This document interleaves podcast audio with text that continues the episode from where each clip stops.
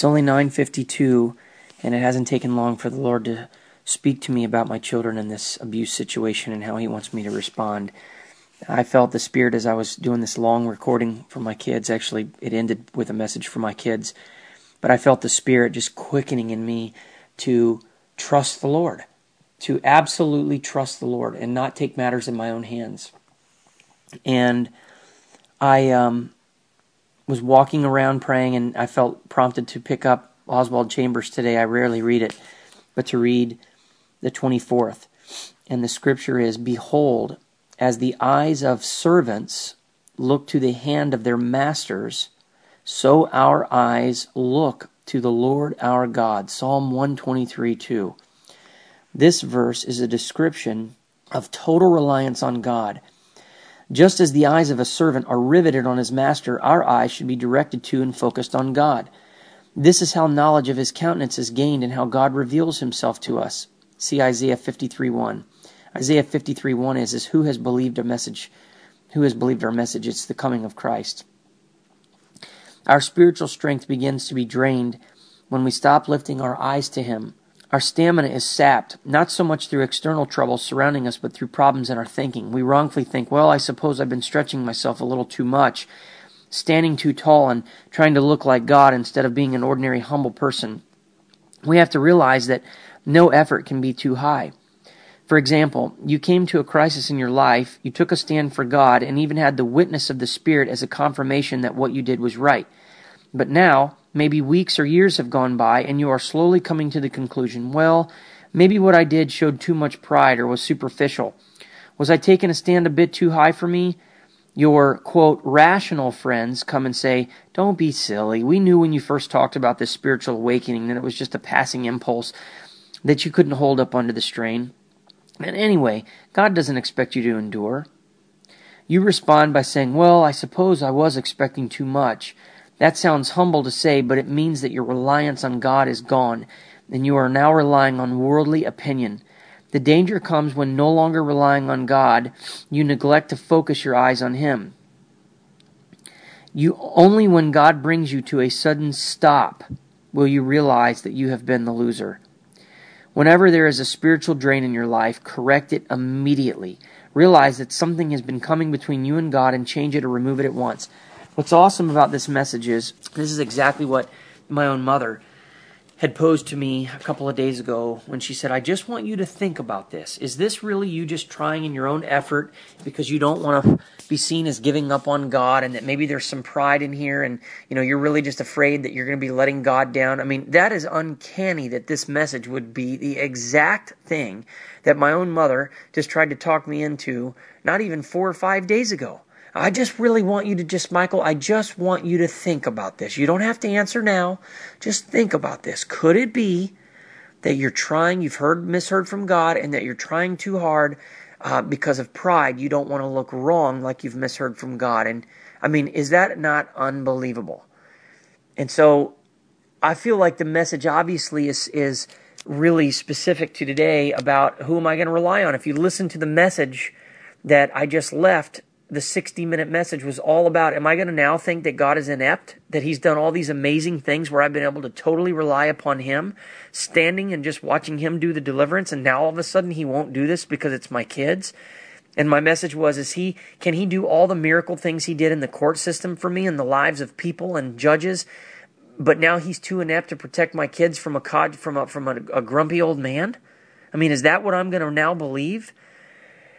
So, while I was in prayer and doing that recording, I also saw 848. Just walked in as I was declaring my faith in the Lord, looked up, the clock say 848, which is Jesus Christ saying, Go in peace. Your faith has delivered you. And then I see 919, uh, 25 minutes, 30 minutes later, and that's telling me to stay put. And so I am, and then I saw 901, which is, uh, you know, the, the fear of the Lord is the beginning of wisdom. Those who follow his precepts have good understanding. It's the fear of the Lord. And then that ended up being a message that I shared with the kids that my fear is not in that something will happen to you or uh, anything that God, you know, can't take care of. My fear is in disobeying the Father. So I feel like God has honored this time this morning where I have sought His face already. God has given me an answer. Um, it's interesting. These this Psalm 123. I lift up my eyes to you, to you whose throne is in heaven, as the eyes of slaves look to the hand of their master, as the eyes of a maid look to the hand of her mistress. So our eyes look to the Lord our God till He shows us mercy. Have mercy on us, O Lord. Have mercy on us, for we have endured much contempt. We have endured much ridicule from the proud, much contempt from the arrogant. Isn't it interesting that this is the same scripture God keeps showing me over and over again? Um, I think it's Psalm 40. In fact, I'm just going to look it up real quick. It's Psalm 40, verse 4. And it says, I quote, Blessed is the man who makes the Lord his trust, who does not look to the proud, to those who turn aside to false gods, saying, Don't trust in proud men that don't trust in God.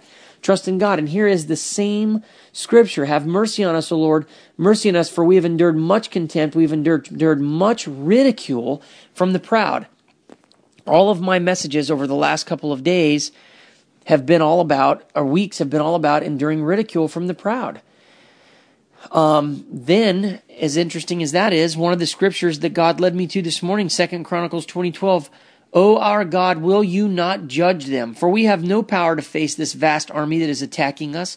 We do not know what to do, but our eyes are upon you. This is uh, uh, Jehoshaphat, Second Chronicles twenty twelve. What does it say? Our eyes are on you. As the eyes of the maid look for the hand of her mistress, so our eyes look to the Lord our God till he shows us mercy. So the message is clear that the Father is telling me in response to my children's situation that I need to look to the Lord. And I have looked to Him, and He's telling me to trust. He's telling me I can go in peace. He's telling me that while the cloud remained over the tabernacle a long time, the Israelites obeyed God and did not set out. If I take matters into my own hands, then I would be getting ahead of God. What is going to be absolutely awesome is to have all of this recording right now be evidence of God's amazing faithfulness. Now, I have had a choice. I could take matters into my own hands and listen to the advice of men. I have not listened to the advice of the first man. Not. My mom came to me this morning and said, Well, you know, you're supposed to take counsel from other people. And I said, Mom, Kings and great men of God went straight to God. They did not go to men. When you need to understand strategies about the land and the terrain, or how to operate in this particular situation, or how to make this business decision, sure, maybe some men could be used to count on people that are smarter than you. But when you're seeking of a spiritual matter, I'm seeking the Lord first, not men. I have not had to seek men for counsel for a long time. People might say, well, maybe that's why you're in the situation you're in. No. I'm in the situation I'm in because the Lord has blessed me to be totally dependent upon Him and is testing my faithfulness in Him. God is building a strong faith into me that I could not get any other way. And this is proof that you do not have to rely upon man, that the Bible says you do not need anyone to teach you, for the anointing you received is real, and that anointing will continue to teach you. It's the Holy Spirit.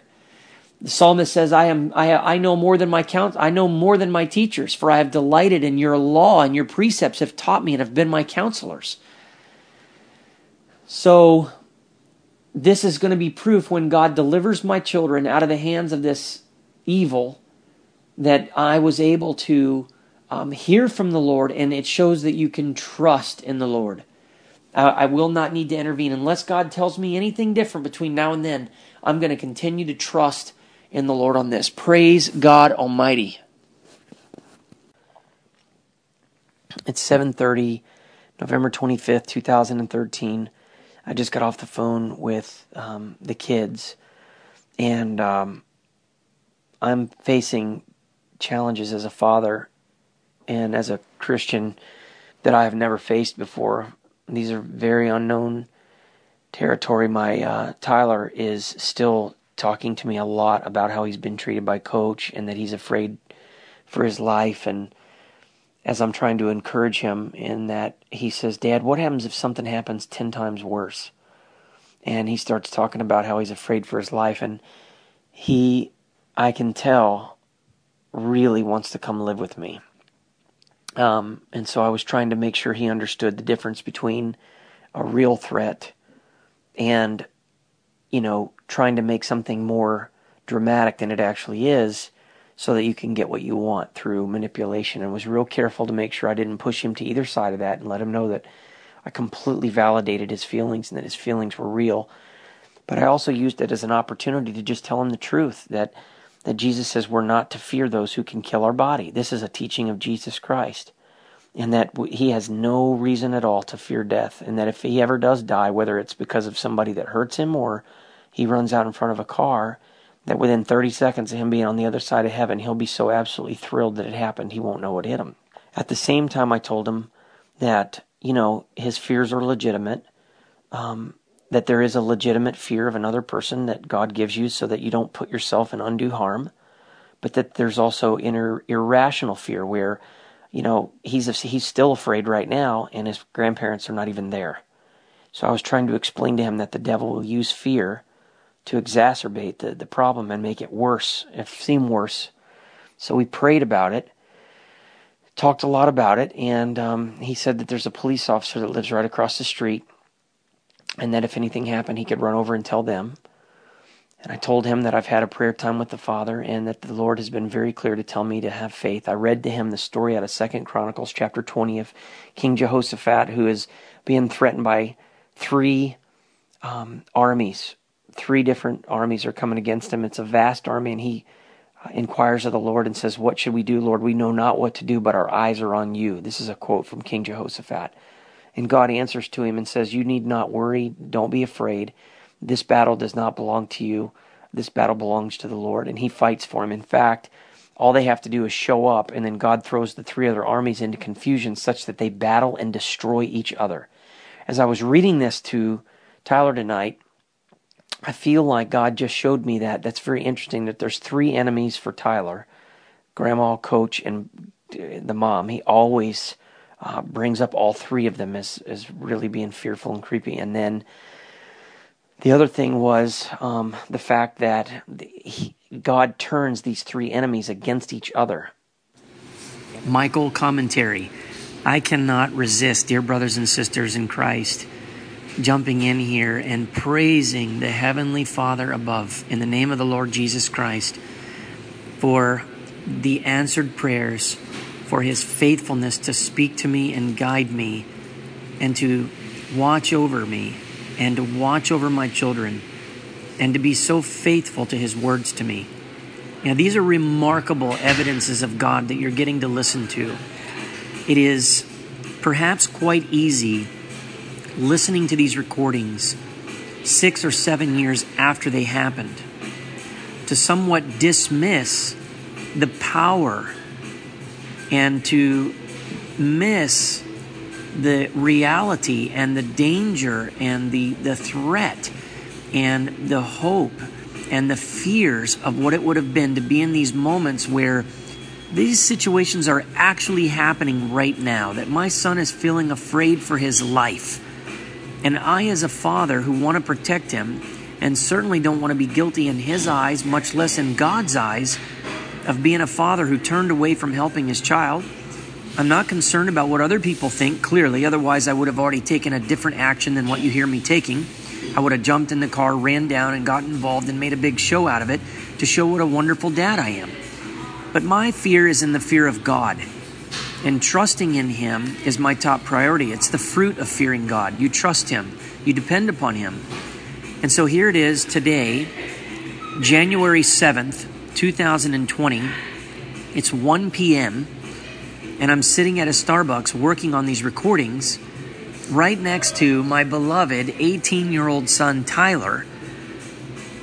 This is incredible. He would have been 11 and 12 years old at this time. And I'm now sitting next to him. I put my hand on him right now. He doesn't know why. He's looking at me because he's got his headphones in because he is now working in this ministry with me. He's working on the series that you can find at relentlessheart.com called Bread from Heaven, which is recordings I've made over the years to other people when they've reached out in their specific need. And here he is, all these years later, sitting right next to me as a glorious, powerful evidence that God is above all things faithful and you can trust that I'm hearing from God correctly. I mean, brothers and sisters, this is the living, speaking voice of the Holy Spirit who comes to us from God the Father and the Lord Jesus Christ, who's giving me that counsel just as He promises in Psalm 32 8 and Psalm 25 12 that He will give us guidance. And here you see, I don't have in these recordings seven years worth of evidence yet. I haven't been vindicated that I've heard from God right. People still think I'm not hearing correctly from God. People still doubt that I'm hearing from God. And my family members are turning from me, remembering that even Jesus' family members turned against him and thought he was out of his mind for a time. So this is just incredible. Now, one point that is so striking to me in this, as you've just heard me speak about uh, Jehoshaphat and the three enemies God turns against each other that have come against Jehoshaphat. And I said, How interesting is it that there's three enemies of Tyler in that house the grandfather, the grandmother, and uh, my ex wife? And well, here's what's incredible God was going to turn them against each other as well, exactly as he speaks of doing so on behalf of Jehoshaphat, saying, This is my battle to face, not yours. You see, that takes tremendous faith to take your hands off of the wheel or to remove your feet from the battlefield and allow God to have the battle. It takes tremendous faith to do this. To walk to the battlefield and then stand and watch God deliver you takes tremendous faith. But there's no other way to please God.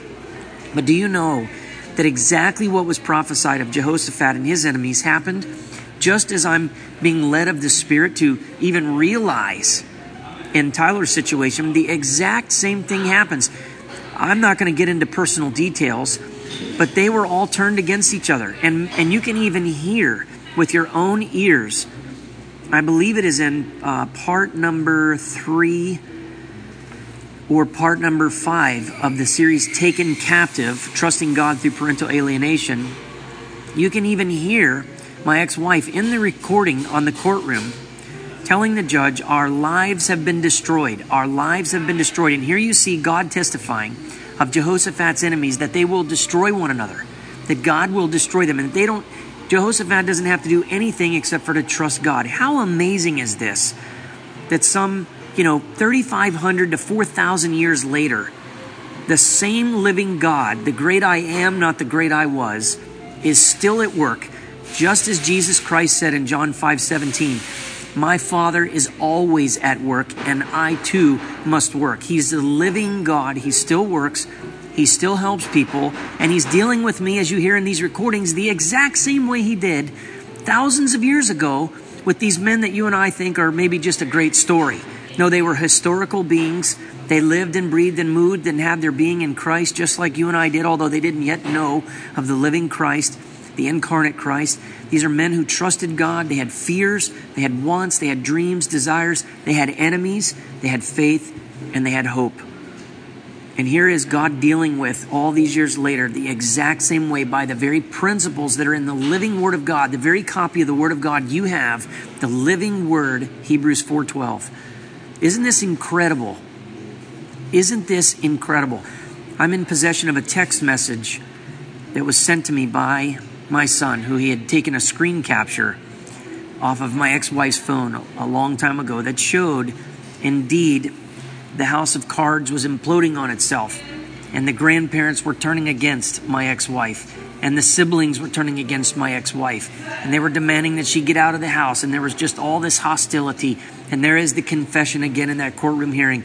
Our lives have been destroyed, not by me, by the cursed presence that God has allowed to be on their life because of disobedience, wickedness, and hypocrisy. And all the while, I've been able to obey God, turn the other cheek, and trust Him. And so you would listen to these recordings and they sound far fetched and they sound unrealistic and they sound like, man, this guy is off his rocker. Man, this guy thinks God's speaking to him through numbers. Man, God thinks, this guy thinks God is real and he still helps. And this guy thinks he can not take a job and expect God to help him and he thinks God will provide. Well, I sit here right now as living proof, more proof than I ever had in these recordings, that the Lord Jesus Christ is every single thing he ever promised and God the Father is faithful above all things. I now have my left hand on proof my 18 year old son who sits here today with me to minister on behalf of Jesus Christ. He's living proof that the living Word of God is trusted. And just as Romans 10:11 says, no one who trusts in him will ever be put to shame. Brothers and sisters, never forget. That's why this story is so valuable. There's so many things like this that you're going to hear as you move forward in the story that are going to bless you to know your God is real. You can trust him. He will come to your rescue. He will trouble those who have troubled you. He will bring redemption. He will answer your prayers. He will come through for you. Our God is faithful. You have to trust him the humility to know that you cannot, the faith to know that He can and will, and the patience to wait until He does. You're going to see this theme all throughout, trusting God in the wilderness.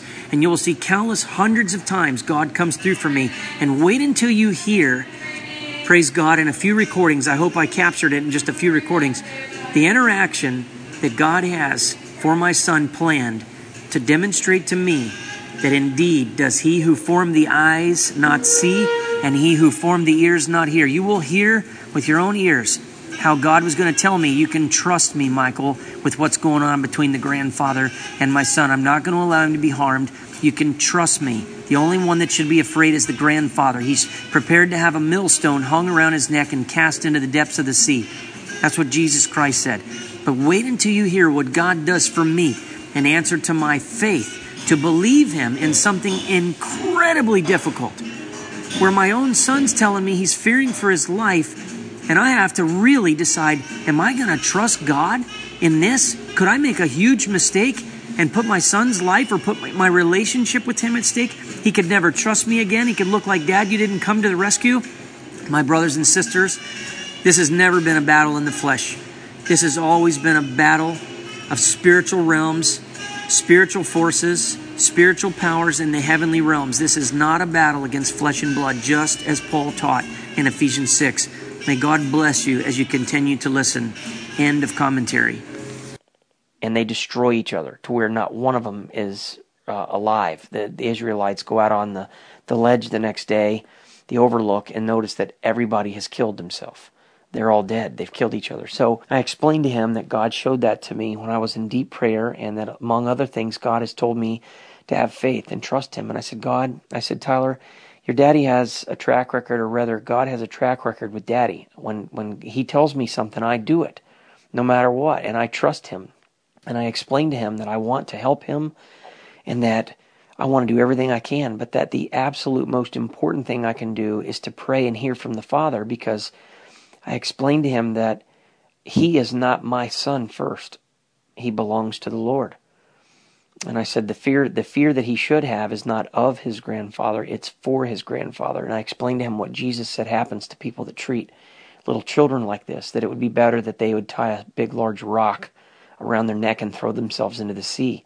And that we actually need to be praying for coach and for grandma and, and mom even more. And we need to be afraid for them, not from them or of them. And um, he kind of understood that and he promised me of his own will that he would get off the phone and pray. And he told me the that uh, after we got off the phone the last time, his mother had said, "I don't want to hear you say anything else about your father. Your effing father is a effing loser." And he started to cry. He had been crying for five minutes after I got off the phone with him. And she asked him what he was crying about, and then she cussed at him Chelsea heard it and she got all upset and went to her room and soaked her pillow. She told me tonight, went and soaked her pillow with tears because of what she heard her mom saying about her daddy. And she's okay now, but just to hear she said that sometimes she'll cry and she says she looks up to heaven and she just says, Why? Why? Why? And I've never heard her express herself like that before, so it was absolutely awesome to hear that she is doing what I'm telling her. She's talking to God and telling God about her concerns and um, I told Tyler to do the same thing tonight. I told Tyler that I've made a list because he said, Dad, who can I talk to about this? You know, who do I need to talk to? And he, he even said, Dad, do you think they'll even believe me? He's afraid that people aren't even going to believe him if he talks to, you know, DHR or what have you. And I said, Well, look, here's what I think, and here's what I've left him at. I said, Any fear you're having right now is a false fear because the person who you're afraid of is not even in the house. Your grandmother and coach are gone and they won't be back until 2014. So I said, let's just continue to wait. I said, God has told me He's at work. Let's continue to wait and trust Him. And we will see um, when they come back. I said, Tyler, I believe if they come back and they do any of this again, then we need to tell somebody. If there's another incident, we need to have somebody brought in. And I said, if you can't get in touch with me, immediately tell somebody at your school. And I said, I have made a list of all these things. And he said, Do you have a, like a list? I said, Well, I've made journal recordings. He said, Is it like on a list, Dad? So I am really torn because I know that he wants to come live with me something bad. He's wanted to for a while. And I'm wanting to make sure that he's not making out this fear to be something that's more than it should be, although the physical abuse enough is, is terrible. I mean, to have him be stood on full weight by a 250 pound man to teach him a lesson. And even Chelsea said tonight, she's like, Dad, do you know that coach did that to, you know, Tyler? And I said, yes. And so hearing all that just breaks my heart. But I just know that I know that I know after what happened yesterday morning with God that God is up to something, that He is doing something. This is another huge test. I saw 666 three times today, and now I know why. So I have to continue to trust the Lord. You know, I have to ask myself, do I believe God can do all those amazing things He did with court, but He can't even protect my own children from this evil man? The answer is no. Of course I believe He can. So, I, um, it's just horrible to hear my children have to go through this. I mean, just horrible. But I feel good that I have explained it the way I have. I've been able to share both sides of it and it's just horrible to hear them, you know, him screaming and yelling and, you know, doing these kind of things. And he asked me, he said, Dad, how did coach get like this? He's like, how did he get so angry? I said, Tyler, he was like that before he even met your father. So he's just mad at me now, but he's been like this. He even confessed to me he was like this when their kids were little. When his, you know, when, when um, mom and the brother and sister were little. But he asked me and I explained to him. I said somebody was mean to him. He had a very mean father and he's hurt and he's passing on the hurt. And I said if it wouldn't be for what God's doing in your daddy's heart, I said if your daddy died tomorrow and you didn't have anybody to tell you these things and to tell you that you're valuable and to tell you how much God loves you and to tell you that you can forgive somebody in spite of the evil, I said, Tyler, you would likely turn out just like your grandfather. I said, you would turn around and do the same kind of thing to your children that he's doing to you. And he says, Oh, no, Dad, I would never treat my children like this. He said, Because you're telling me. He says, I have you and you're telling me how to live different. And I just think to myself, Oh, there's no greater purpose for my existence than that. And here I am, 680 miles away, feeling completely helpless.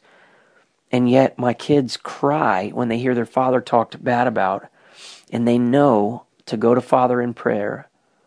And they're living out to the best of their ability the things that I've taught them. And they they're clinging to the truth that I'm I'm sharing with them. It's just it's just incredible. But I can't wait to see them set free from this. I know it's got to be only a matter of time before God is going to set them free. And this is another test. Will I jump in at the last minute and take matters into my own hands and try to save my own children? And what greater test could I have? What greater test of my faith in God? There is no thing on earth, not cancer, not death, nothing could test me. I'm not afraid of losing my life. I gladly welcome it. But having my children be messed with like this is pushing me, and I don't care what people say about me. I don't care about my own relatives mistreating me, persecuting me. I'm over that. It hurt for a while, but I'm over it now. But you messing with my children is is the greatest test of my faith. Do I really trust God? Or is it that he is now impotent, unable to fulfill his promises to me for my children because they are so valuable to me? Because the weight is so great, because the risk of not getting them safe is so high. Will I now take matters into my own hands and get ahead of God? I can clearly see how I would want to do this, but I have a peace that God is saying, if you will trust me, and I know one day I will be making a journal entry about how God turned this whole thing around and how now I have custody of my children, or there's been something is going to happen. Something is going to happen, and I trust that God is, is setting something up here. I've just been in the living room in the dark, just praying to God, begging Him for mercy to have compassion upon and have mercy upon me and provide me the finances so that I can pay my kids' child support and so that I can bless my enemy. I feel so bad for and I know God is allowing this to happen for a reason. I just felt such compassion for her and I want to pay her the money so bad and um you know, after hearing that my kids are going to bed at night crying because, you know, or having her scream, you know, your dad's an effing loser. Don't ever bring that up. Don't ever talk about coach again, da da da da da. And I just got up from praying. Literally while I was praying, I was trying to hide out in the living room. I get up, head towards my door, and here comes my mom, wanting to ask what happened with the kids. And I tried to dismiss her quick.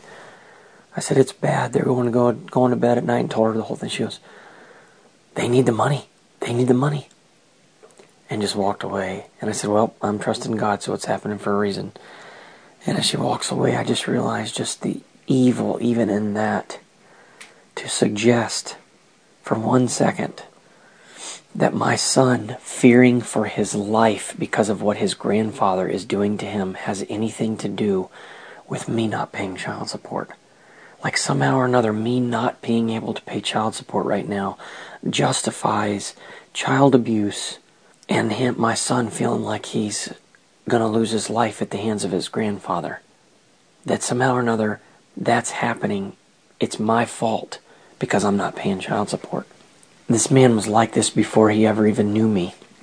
I just see how the enemy, I see why I see the 666 is here. I am asking God and trusting Him and feeling compassion, and then He tries to send an offense my way through my own mother again, who says, Well, they need the money after I told her all that's, you know, the, just the highlighted version of what's going on.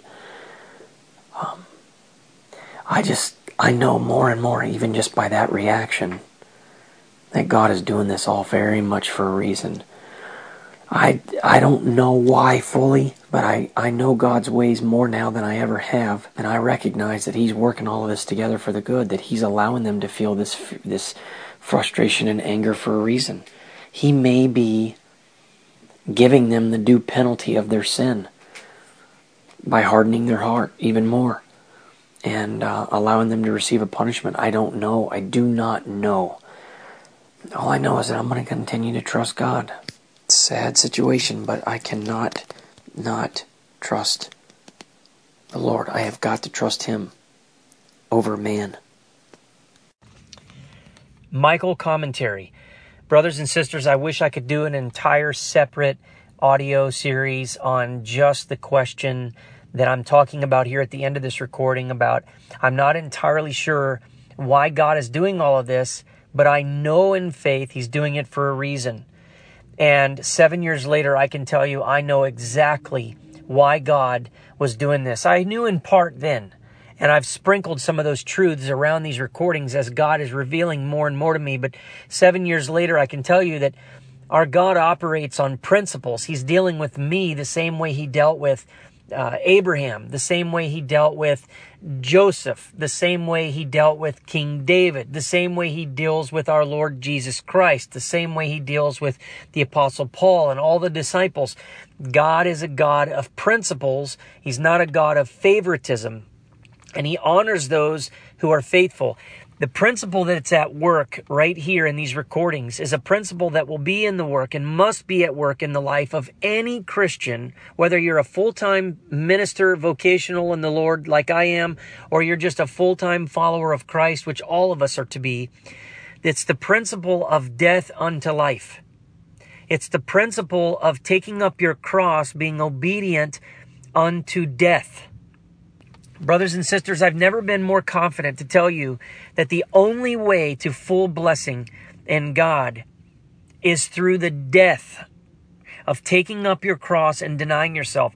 What God is working in me in this particular season that you're hearing about and trusting God in the wilderness is God is working the cross of death if any man would come after me, he must deny himself and take up his cross and follow me. The only thing Jesus said we have to do daily is to take up our cross. Jesus said, if anyone loves his life, he will lose it. If anyone tries to find his life, he will lose it. But if anyone loses his life, that's you taking all that's in you, all that's in self, and putting it up on a cross and killing it and doing it day after day after day. If you will do what you hear me doing in these recordings, I cannot overemphasize this. If you will do and you'll take up your cross and you'll suffer yourself to death on behalf of your Lord, you will come to life in Christ. There is no such thing as authentic crucifixion that does not lead to authentic blessed resurrection. But there is no such thing as a blessed resurrection in the life that comes therein, which is an honorable life, a raised up life, a glorified life. You cannot have that without death, without crucifixion. You see, when Abraham is given this promise that he's going to be the father of many nations and that if he could possibly count all the stars in the sky, Mind you, when you and I look up, if uh, those of us who live in cities, we look up, we don't see near the multitude of stars that Abraham would have saw.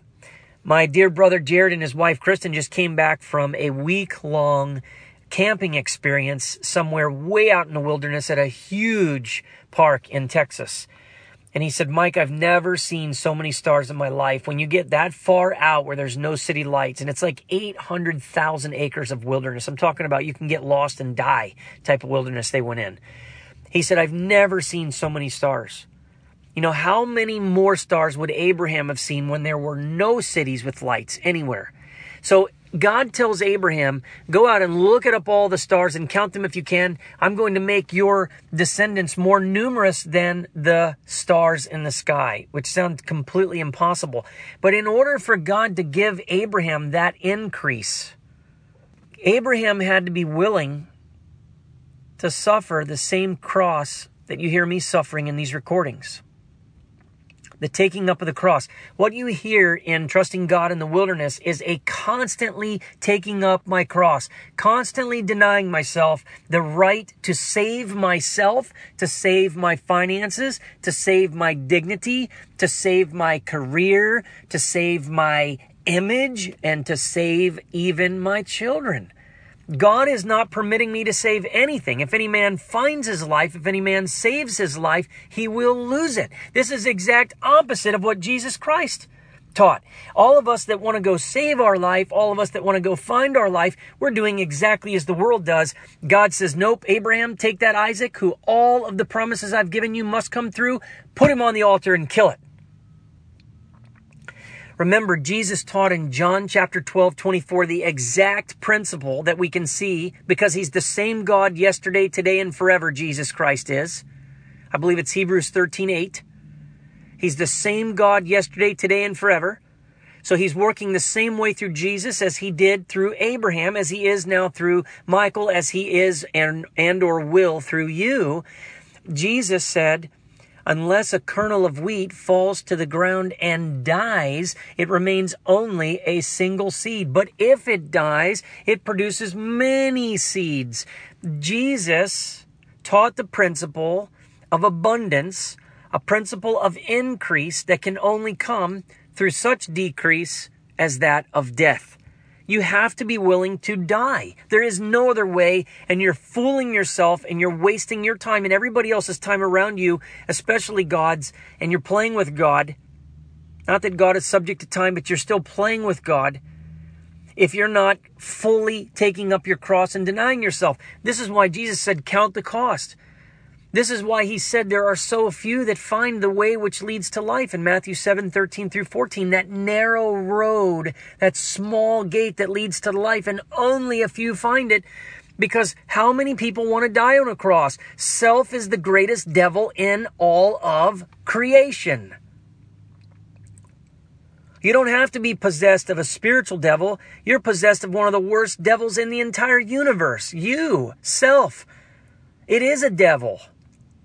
But if you'll die to that devil, if you'll kill that devil, if you'll deny yourself, take up your cross, God promises increase. He doesn't promise it to Michael. He doesn't promise it just to Abraham. He didn't promise it just to Jesus. Look at the increase that Jesus Christ saw because as it says in Philippians, he who being in the very nature of God did not consider equality with God something to be grasped, but instead took on the form of a bondservant and became obedient, obedient even unto death And as a result of his obedience unto death, God is able to increase him. And now look at this 2,000 years later, the kingdom of God has, has, has spread itself through the word of Christ, the spirit of Christ, all over, touching every nation, every tribe, every tongue, virtually every people group. Not entirely, but close.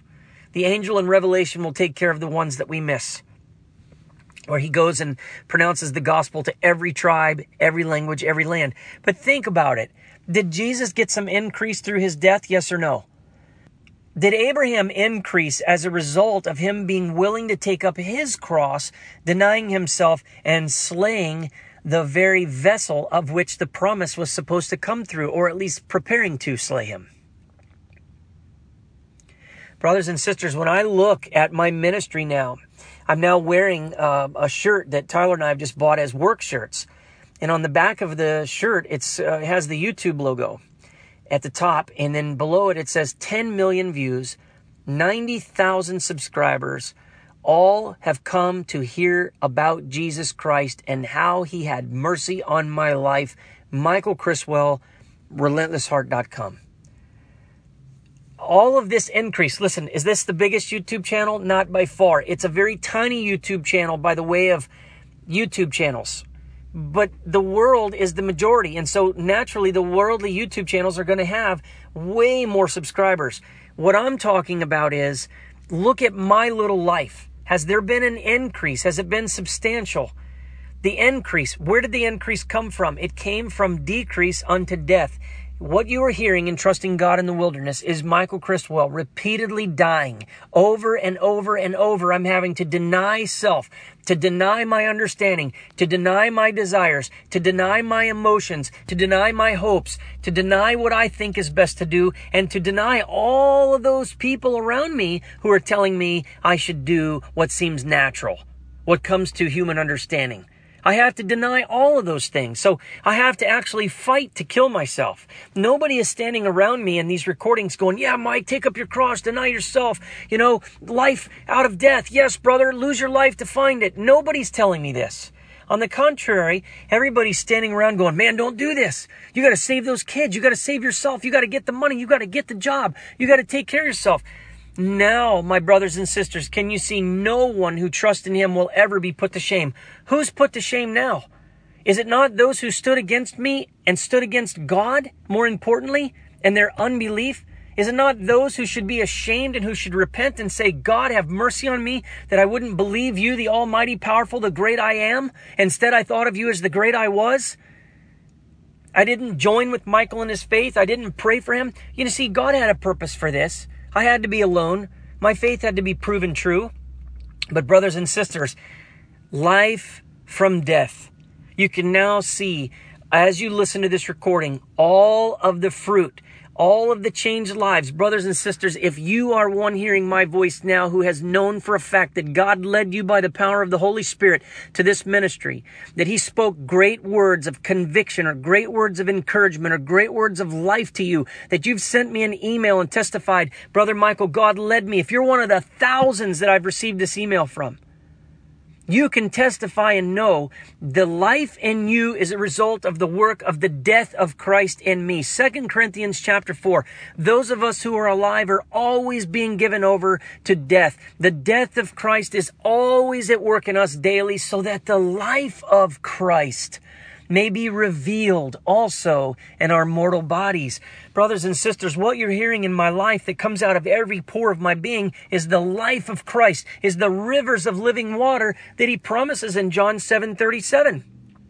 Life from death, increase from cross, resurrection from crucifixion. It is a promise of God. What is it that you're hoping so much for?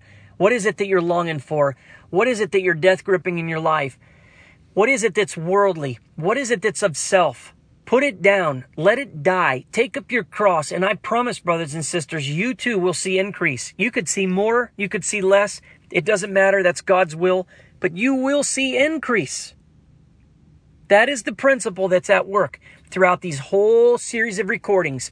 Constantly, you're going to hear man, Michael is suffering a lot. Brothers and sisters, this is why, if you want to have an anointed ministry, even if you want to have a real, authentic walk with Christ so that you hear, Well done, my good and faithful servant, and you don't hear, Flee from me, I never knew you, you're going to have to suffer a great deal because your flesh is alive and willing. Every day it wants to jump up and have its way, and you have to take the cross and smack it down every single day. Every day. Brothers and sisters, if you'll do it, you'll see amazing life. If you want to ever, if those of you have been called, you feel to minister on behalf of God, please wait until you know He's called you. But if you would want to have an anointed ministry, you're getting an idea of listening to this recording, what you're going to have to go through. Show me somebody anywhere in Christian history that had an anointed Christian ministry that God was pleased to put His seal of approval on, changing the lives of countless thousands of people through it that didn't go through extreme amounts of suffering and death on their cross repeatedly. Show me somebody, please.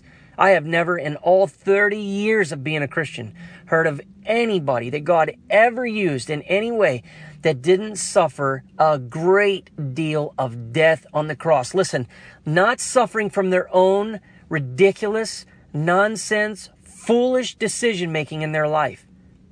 Not, oh, you won't believe what so and so did, or what happened when I did this, or how long I did this. That suffering counts for nothing, unless, of course, it brings you to your knees humbled before God. This is not commendable before God when you suffer for sin and foolishness. I am not talking about that. I am talking about the kind of suffering that comes from your fear of God, your desire to please Him, and then God calls you to pick up the steak knife and hold it to your own throat and to deny yourself. God calls you to put the own nails in your hand, putting yourself on the cross. That is the kind of suffering you have to be willing to go through in order to have any kind of an increase in your personal walk with Christ or in any kind of ministry that God may give you. Listen to the rest of these recordings and listen to how much death, how much cross, every suffering, every time you hear me saying, Oh man, it's getting hard. Oh man, I don't know what to do. I'm going to have to hold back. And er- how many times have you heard me in this recording saying, But I'm going to trust God? Every time I say I'm going to trust God, I'm also saying, but I'm going to deny myself, but I'm going to take up my cross. That's what I want you to hear in the rest of these recordings, God willing, is every time you hear me put down my own understanding or somebody else's great opinion about what I should do. You want to hear me saying, I'm trusting God, I'm denying myself, I'm taking up my cross, I'm crucifying the flesh. That's what you hear. And the result, all these years later, is an abundance of life and an abundance of resurrection for other people, uh, not only myself, but for other people, because I too was willing to follow my Lord and be obedient even unto death. Trust me, death would have been a lot easier than what I've been going through with all of this stuff. Death would have been a lot easier. It'd be over with a long time ago, and I could have skipped all this suffering. But there's no life that comes out of that.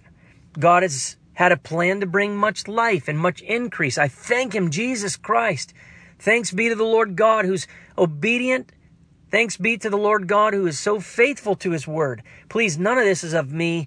All of this is of Him. My only part was to agree with Him, to be willing to die. And if you'll do the same thing, God's word is already in agreement with you, and the promises stand there waiting to be fulfilled in your life. End of commentary. Last night after I got off the phone with Tyler, I sat down to read the Word after I prayed. I got on my knees and prayed, and I got in my bed and got the Bible and just started flipping to the New Testament and literally grabbed a handful of pages, turned and opened, and the Bible opened directly to page 1515, which is one of the first numbers God showed me to lead me to now 1122 number, which is Luke 1122. Have faith in God, Jesus answered. This is incredible. Um, you know, the other day when I was lamenting on the mountain, I was on a voice message talking about my strain for faith, and I ended up stopping right at and looking at an 1122 on a mailbox.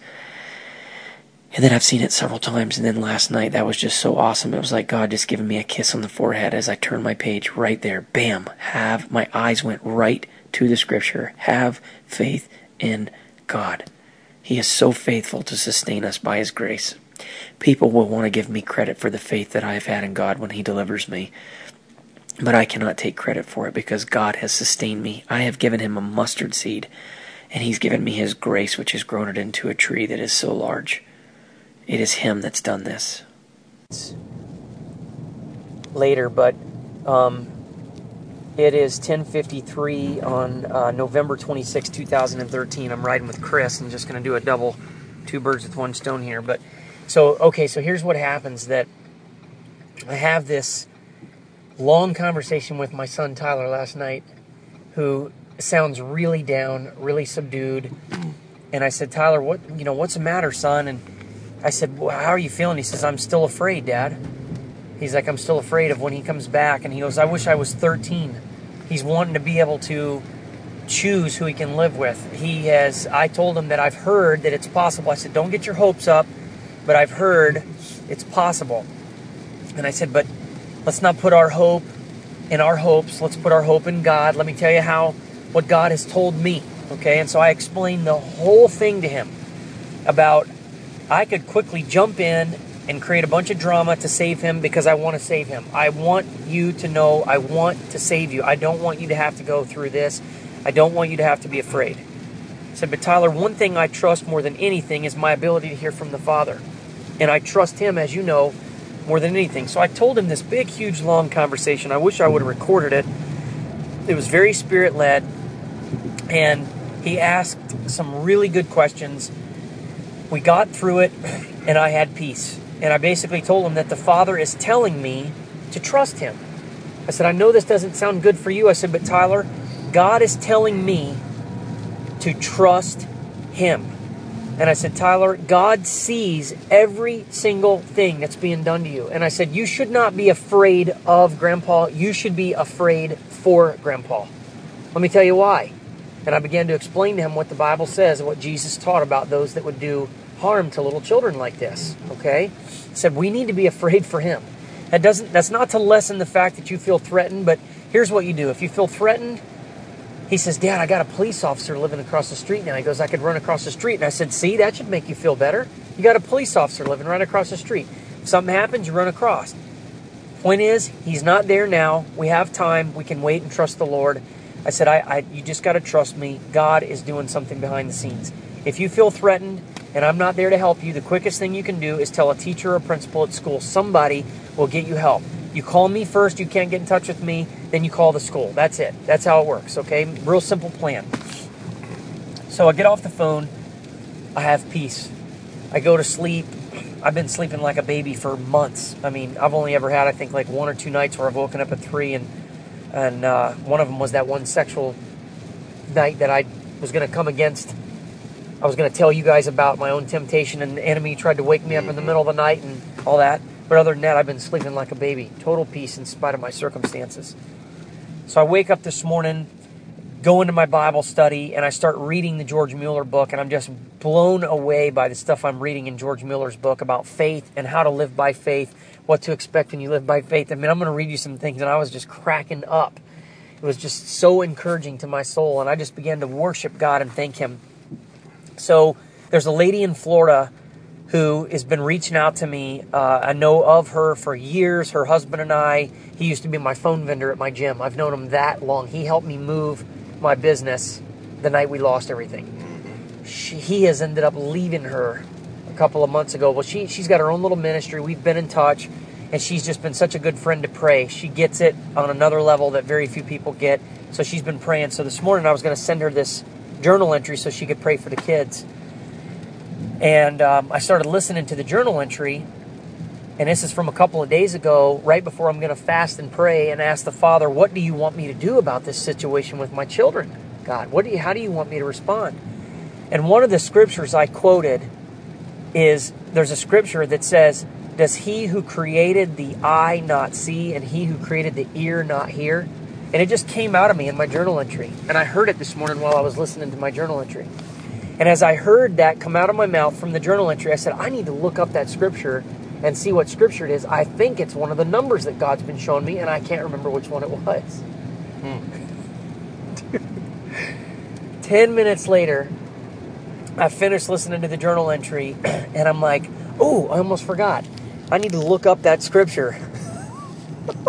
God is so awesome, man. God is so awesome, Chris. So my phone has been sitting there. This you're to see how this works. And I have countless numbers of times this has happened. This is the life right here. This is what you shoot for. Not that your circumstances get working, but that God works in spite of your circumstances. That God shows you He's with you. You understand? That's when you know you have something that everybody in the world would like to have. Okay, you got this. You got to get this. This is so. I open up my phone. I click my phone. It's 9:49, and I'm like, man. Okay, God, I know that's a number two. I need. I can't remember what that is. I, I don't remember if you've already shown me what scripture that is, but I know I need to look that one up too. I just I keep seeing the 949. so I open up my phone. It's 949. Well, what am I looking for? I'm looking for the scripture that says, "Does he who created the ear not see, the eye not see, and the ear not hear?" Right. So I'm looking for that scripture. I click the phone, and the big screen comes up and says it's 949. I click to the scriptures Chris, as God as my witness. 949. Look at this. Hang on, watch, watch. What time is it? 949. 949 on the clock. 949 is the scripture. What's the scripture? Does he who implanted the ear not hear? Does he who formed the eye not see? Wow. Unreal, man. I should say real. Yes, Real, it's real. real. It's Psalm 9 94 9. Wow. Does he who implanted the ear not hear? Does he who have formed the eye not see? And what God has been trying to show me this, and in my spirit, I've been speaking this to my kids, is that, guys, God sees all of this that's being done to you. If he sees it, he's going to manage it. He's going to protect you. I said, Tyler, nobody can do anything to you, son, that God doesn't allow. Satan can't do anything to you. Grandpa can't do anything to you. Your own father can't do anything to you that God would not allow. And I said, Tyler, I know you don't want to hear this. I said, but worst case scenario, if somebody did take your life, it's only because God allowed it and He wanted you to be with Him. And 30 seconds after you die, you're going to be like, wow, why didn't this happen sooner? And I said, you, that is truth, what I'm telling you. Now, I'm not saying you should want to die necessarily, but Tyler, you don't have anything to fear. And I just began to teach him, you know, God says, don't fear those who can kill the body, but after that can do nothing to the soul, but fear the one who, after the body is dead, can throw the soul into hell. Fear God, not man. But nobody can do anything to you. And here, look at what God is doing. Buddy, I just had the biggest smile. I immediately got up and went and got on my face in my bedroom and quietly just worshiped and worshiped and worshiped. And I've just had this smile and this joy on my face as God confirming what's already in my spirit that He sees everything that's being done to my children. He sees everything that's being said and done to me. And you can totally trust in Him. Is that, is God amazing or what, brother? Right. Huh? Right. Okay, so here's what happens. I'm praising God over this. Come out of my bathroom, out of my room, start packing my stuff up. My mom comes into my my room. My mom has been up, by the way, all night long. I woke up at 5:15. My mom was sitting in her chair, and I had heard her like at about one o'clock in the morning, walking down the hallway. She hmm. was up reading the Bible. She's tore up. She's freaking out over my situation. So immediately I wake up this morning and I'm like, okay, I know how this is going to go, right? Mm-hmm. So you see how God is honoring my faith. He's building up my faith this morning. Wait until I share with you what's in the book mm-hmm. by George Mueller, okay? So then she comes into my room and she says, Did Rusty not have his meeting this morning, his Tuesday morning meeting this morning because of Thanksgiving? And I said, Oh, I don't know. Why? I said, I don't, oh, I said, I, I think I said, I don't know. And she said, Oh, well, how come you didn't go? Have you quit? And I said, Yeah, I've, decided not to go. She stammers out of my room and basically says, Well, that doesn't sound too smart, and stammers down the room. And then about 20 seconds later, these words come out of her mouth loud enough for my stepfather and I both to hear. That's a sure sign something is really wrong right there. That's a sure sign something is really wrong. What'd you say, honey? He says, Oh, there's the, Michael's decided to quit. That's a sure sign there's something wrong. So you can see God has just completely filled me with faith. Mm-hmm. Just completely overwhelmed me by I see all that's going on. and then my mother turns around in a total slap in the face to faith and accuses me without knowing any information of now saying there's something wrong. Do you see how evil it is?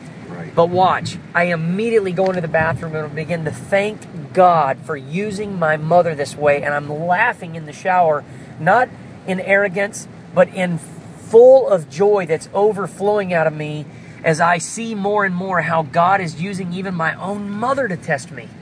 He's using her to test me and to strengthen me, Chris. Mm-hmm.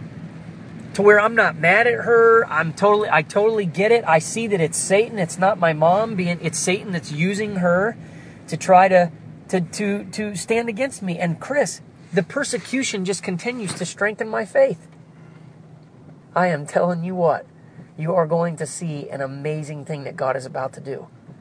Because I have put it all on the line, not to prove me right, but to prove God right. I'm working for His glory, and He continues to sustain me, man.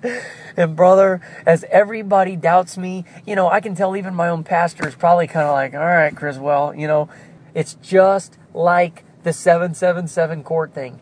Nobody believed me. People thought I was nuts, man. You understand? I understand.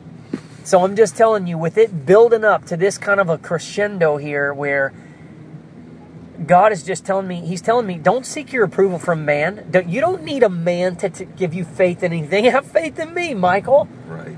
Right. I've graduated from needing a man to teach me. I now am led, as you can see, every day by the Lord, multiple times a day.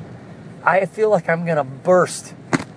I mean, I'm just like, God, thank you, Father. Thank you so much for doing this, Lord.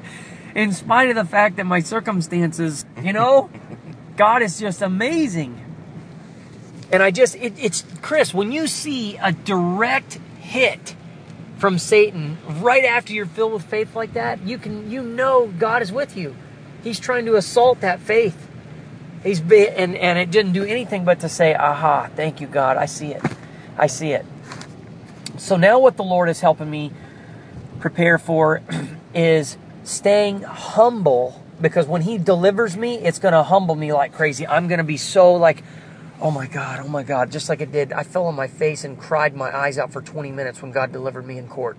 It's so humbling. So the Lord's preparing my heart for that humility of that and preparing me to just be real calm and not ever, ever go back and say, see, I told you so, but to allow the weight of the deliverance itself and my quiet reservation, my quiet confidence in the Lord to be the coals that are dumped in their lap, not my words of, see, I told you so. You Right, understand? right. Just God's already preparing me. Just be real calm about it. Trust me, I'm going to deliver you. The deliverance alone will be to their shame. You understand? Right. Because they didn't believe. right. So I am uh, just been finding my heart knowing that God is setting up something extraordinary and that I just have to prepare my heart. But man, I am just praising God. Thank you, Lord. Oh my God, my God, my King, my God, my Savior. Thank you, Lord.